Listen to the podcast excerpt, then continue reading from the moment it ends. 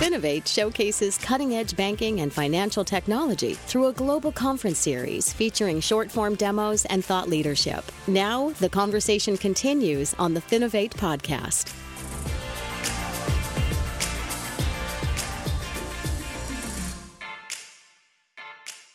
Hello, and welcome to another episode of the Finovate podcast.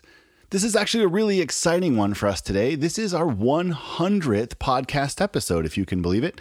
99 fintech experts have come and gone, had a chance to converse with me and share some of their key findings, key learnings, best practices to take away. And now, to help us celebrate a full century of podcast episodes, we've got a very special guest today. I'm going to be interviewing the host of the Finovate podcast, Greg Palmer. Greg, thanks so much for joining me today. My pleasure, Greg. Happy to be here. All right, Greg, so you know how this works. We like to give our guests a little bit of time at the beginning of the episode to just talk about their background a little bit. So, can you take 60 seconds or so and just tell everybody a little bit about where you're coming from? Yeah, happy to. So I joined Finovate in 2009. Uh, I previously worked at Washington Mutual, a bank in the Pacific Northwest that is now defunct. Uh, I joined Finovate, as I said, in 09, started uh, at the very early stages of the company, and really watched both Finovate and the fintech space grow dramatically over the next couple of years started getting up on stage and actually hosting the events in 2013, which was obviously really exciting for me. I love being up there in front of the audience. I love being a part of the show. I think Finovate is still the greatest fintech show that's out there in terms of actually just coming and seeing a lot of that technology. So, you know, in that role, I've had an opportunity to connect with a lot of innovators, to see a lot of different types of technology as it comes across our stage, and obviously watch some of the really high level trends that have come and gone throughout the fintech ecosystem.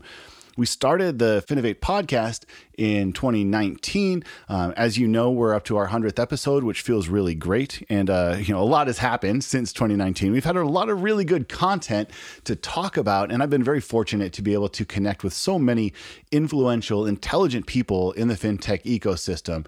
And what I'd really like to talk about today is what I've learned from that community. Well, that sounds great, Greg. I think that's going to be really interesting. So, you know, prior to actually pushing record here, we were talking a little bit about how we wanted to structure this. And I think you said that you had basically three golden rules of fintech that you had developed over talking to so many of these influential guests that you were speaking of a moment ago. Can you walk us through those a little bit? Yeah, happy to do it. Um, I think you're, you're absolutely right. It's always difficult to try and distill so many diverse viewpoints down into some really high level takeaways. But over the course of my conversations with everybody in the fintech ecosystem, there have been a couple of things which have kept coming back up. And I really started keeping track of them. And I'm happy to share them with the broader community right now. So, the first golden rule of fintech, based on all of my conversations, you know, the 99 conversations that we've had prior to this one, the first golden rule of fintech is the customer has to be at the center of your thinking you know, I think Jouk Pleiter of Backbase uh, put it really succinctly when he said that the customer experience has to be the North Star. The customer is the North Star of how they view things. And, and this is really something that's echoed by a lot of people who are influential, who are successful innovators. And I, I like to kind of take this beyond, obviously, just user experience. It's not just about creating something that looks pretty, although that's certainly a part of it. But I think really what it comes down to is understanding your customers. You're really thinking about how they operate how they tick. And this is one where, if you heard the episode with uh, Lucia from Dreams just a little bit ago, you're really looking at how their customers make the financial decisions that they make, understanding them, understanding why they do what they do.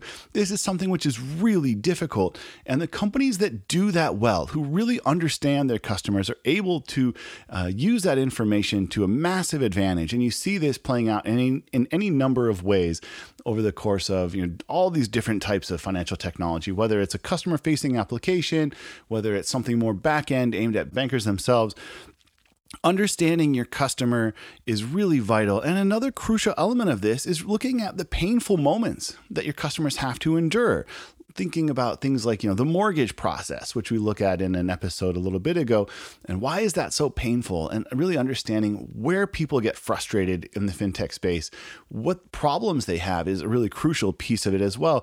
And if you're able to understand your customers, understand how they operate, understand where they're experiencing pain, and try and do something about that, this is really one of those crucial elements of success. And then, of course, yeah, you do need to make it look pretty. It does need to be well designed, something that's intuitive to use. Of course, that's a really crucial piece. But, you know, this first golden rule the customer has to be at the center of your thinking in everything that you do. So many of the innovators who have won Best of Show at Finovate events have mentioned this as one of their guiding lights, and it's absolutely worth highlighting here. Wow, Greg. Okay, that's a great one. So you said there's two more now, two more golden rules coming in fintech. So let's go ahead and jump to the second one. Sure thing. Happy to do it. So, second golden rule of fintech is really a pretty simple one nothing is sacred. No process is above improvement. And this is, I think, one of those things which is really difficult for those of us who operate inside financial technology because we see these limitations. We understand that there's a long history of the way people have engaged with their money. And this historical precedent still carries a ton of weight in terms of how people think about their processes and, and even how people conceptualize the role of a bank in the financial ecosystem. But what we're seeing right now is we're in a period where there's immense potential for creativity. There's obviously a lot of social upheaval. We've all undergone this sort of massive disturbance, this huge shift in our psyches over the course of the past, uh, call it 18 months or so. And we're starting to pull at some of these threads, some of these pieces, which we think, you know, it's always been done this way. But can I do it better? Can I get you a digital bank that's better than a brick and mortar bank? Can I find a way for you to invest your money that's never been done before?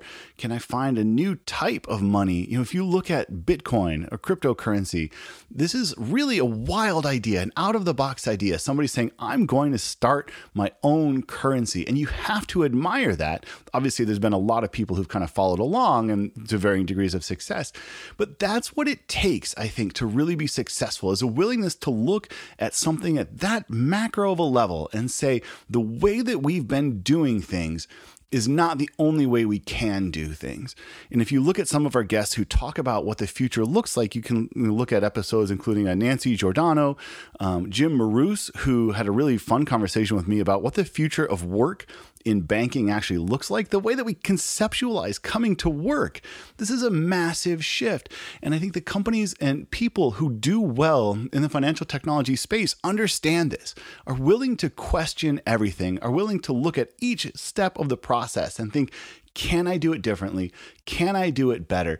And you have to have that willingness to really engage in order to be successful in this space. Now there's obviously room in fintech for, you know, small scale improvements, people who can optimize a process. Of course there is. I don't want to discount that.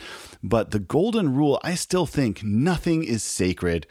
No process is above improvement. There's always something to be gained from at the very least questioning why we're doing something in a certain way. And, and this is again a theme that has been very common throughout a huge number of my guests. Okay, so we've got customer has to be at the center of your thinking. Nothing is sacred as, as the second rule. Now you said there's a third fintech golden rule. Can you share us what can you share with us what that one is? Yeah, yeah, absolutely. So you're right. You know, the first two focus on the customer, question everything. And then the third rule, I think, really comes down to the moral imperative that faces the fintech industry fintech is in a very unique position to solve big picture problems with our society. And I think if you aren't thinking of fintech in those terms, in those terms of what can we do to change the world, to make the world a better place, you're not thinking big enough. And when I'm talking about, you know, the moral imperative, this is obviously at a really low level financial inclusion, right? Bringing more people into the financial ecosystem. There's still hideous numbers of people who are excluded from basic banking services, and that's a really big problem. But it certainly doesn't stop there. There's a lot more to do. And if you look at how fintech can help solve problems like uh, human trafficking, money laundering, racial profiling, helping to raise people out of poverty. There are some amazing things that really can only be done by advancements in technology around the way that we move our money. So many criminal enterprises come down to, at some point, obviously, stealing money, moving money, and we now have the technology to be able to cut a lot of those criminals off we have the technology to do it. And i i think i wholeheartedly think that we have a moral imperative to use the tools at our disposal in the fintech industry to make some of these wholesale changes. And if you start to think about what the future can look like for people around the world if fintech innovators and leaders really follow this moral imperative, there's so much cause for optimism that I think it's really exciting to have that in the space. You know, you look at what we can do to use blockchain to help farmers who are subsistence farmers, you know, growing money or growing cash to sell straight away, no bank accounts, no ability to get a loan. But you look at what, you know, take a, an episode that we just did a little bit ago with David Davies of AgUnity, looking at th- that story that he's able to lay out for the vision, what he can actually see there. Um, so, so amazing to think about what the future can look like for those people who are in the poorest third globally um, and how big of a difference some of these tech tools can make. And then, of course, you look at solving financial crimes, money laundering, international finance, and things like this. Again, we have the tools now to really look at data in a unique way, to look at how we engage with our customers from a big bank standpoint. Banks are really in a very unique position to be able to clamp down on a lot of these major problems. And human trafficking was, I think, a really interesting one. You know, I never in a million years thought that that was going to be something that was going to be, you know, a topic for for fintech to address. But absolutely, it is. And, and again, the episode here, um, Jonathan Bell of Red Compass Labs. This is another really interesting one to to check out if anybody's interested in learning more about this. All this to say that fintech finds itself in a unique crossroads of so many different industries, and it really is up to us to use the power, to use the tools that we have in this space to make the world a better place. So, um, you know, those those are my three golden rules. You know, there's a lot of silver rules, there's a lot of bronze rules out there too. But in my conversations with people, those are the three really big pieces that keep coming up. And I'm a big fan of repetition. Anybody who's ever taken a demo coaching class from me will attest to this. So I'll say them again. Golden rule number one: customer has to be at the center of your thinking. Number two, nothing is sacred. Question everything, every single part of the process. There's always ability to improve things. And number three, there's a moral imperative facing financial technology, which doesn't necessarily face other technological industries. And I think it's vital for not just the success of fintech, but for the long term future of our own planet that we take that moral imperative very seriously. Wow, Greg, I can tell you thought quite a bit about that. Um, so, you know, okay, we have a little bit of time left. We have these three golden rules. Are there any other pieces that you want to share in thinking about the 100th episode that you're recording here? Any other kind of big picture things that you wanted to, to mention or people that you wanted to thank? Oh, yeah, absolutely. No, I certainly couldn't have done this in a bubble. And I think the first group of people that I'll thank is simply the, the group of people who are willing to answer my calls, return my emails, get on the line with me and actually share their thoughts because without them, obviously the entire podcast fails. And so I really appreciate the time that everybody spent to uh, to do that. I think you know, my favorite episode, of course, I'm heavily biased here, but I really enjoyed the episode that I recorded with my son Graham around his first banking experience. I think it's so rare that you get to see somebody's first experience. You know, we talk about the value of fresh eyes, somebody coming in from outside the bubble, questioning why is the process like this? And certainly there was a lot of that in those episodes. Getting to see everything through his eyes, I thought was really unique. And uh, I would again encourage anybody to go back and, and, check out those episodes. Graham Palmer, I think we did two of them. It was a two parter there, uh, which is a lot of fun. And then I also really want to take a moment and thank Jim Bruene, not just because I'm sure he's one of the very few people who's listened to every episode, but because he really has been very influential in helping to get this podcast off the ground. I frequently uh, would get encouragement from him. You know, this is something that he still, uh, I know he listens to it. I know he'll be listening to this episode. So, Jim, thank you for that. And, and thank you for the encouragement that you've given to me in this endeavor because it really has.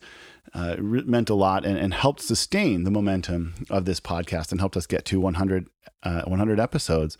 Um, and finally, I'd like to thank the Breaking Banks team uh, Brett King, JP Nichols, Jason Henrichs, of course, many others who are involved there. But uh, that group has been very supportive of me, very supportive of this podcast. And so I really appreciate all of the work that they have put into place for, on our behalf. Well, thanks, Greg. Uh, looks like we're coming up on uh, the end of our time here. Any closing thoughts before we, we call it an episode? Well, I think the first thing I'll say is, you know, you you really are a lot more attractive than you look in that profile picture that you have. So um, I, am sitting across from you right now, looking at you, and think, wow, that, that picture doesn't really do you justice. And, and I think so. I couldn't resist that one. I couldn't resist putting that one out there. The the other piece that I want to say in closing is just I want to encourage everybody to keep pushing the industry forward. You know, we're going to do, with any luck at all, another 100 episodes. We'll have a lot of more conversations with people who are certainly much more intelligent than I am, sharing their thoughts. I'll do my best to summarize them at various points as we go. But I think if you look at where fintech is right now, it's very exciting. I really feel like we're on the cusp of something.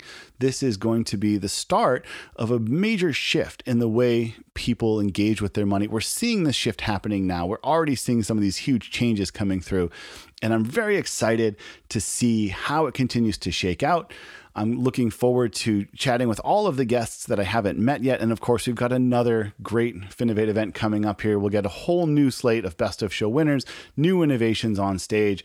And it's so fun to keep this episode or this podcast series going and we'll never run out of content because there's so many things happening that are exciting in the fintech ecosystem. So um, i'd like to end on that really optimistic note talking about you know where we're going from here. There's a lot to be grateful for. There's a lot to be excited about in terms of what's coming next. And i certainly hope that we continue down the path that we're already on Thanks, Greg. Been really great to have you on here. Congratulations again on making it to 100 episodes. Really appreciate the time you took to chat with me today. My pleasure, Greg. Happy to do it. I'm sure we will again soon. The Finovate podcast is produced by Informa Connect in association with Provoke.fm Media. Check out Finovate.com for information on Finovate's upcoming shows and to learn how you can get involved. The discount code Finovate Podcast will save you 20% on tickets to all of our events. And you can email us at info at Finovate.com for information on sponsoring, speaking, or demoing. Thanks for listening.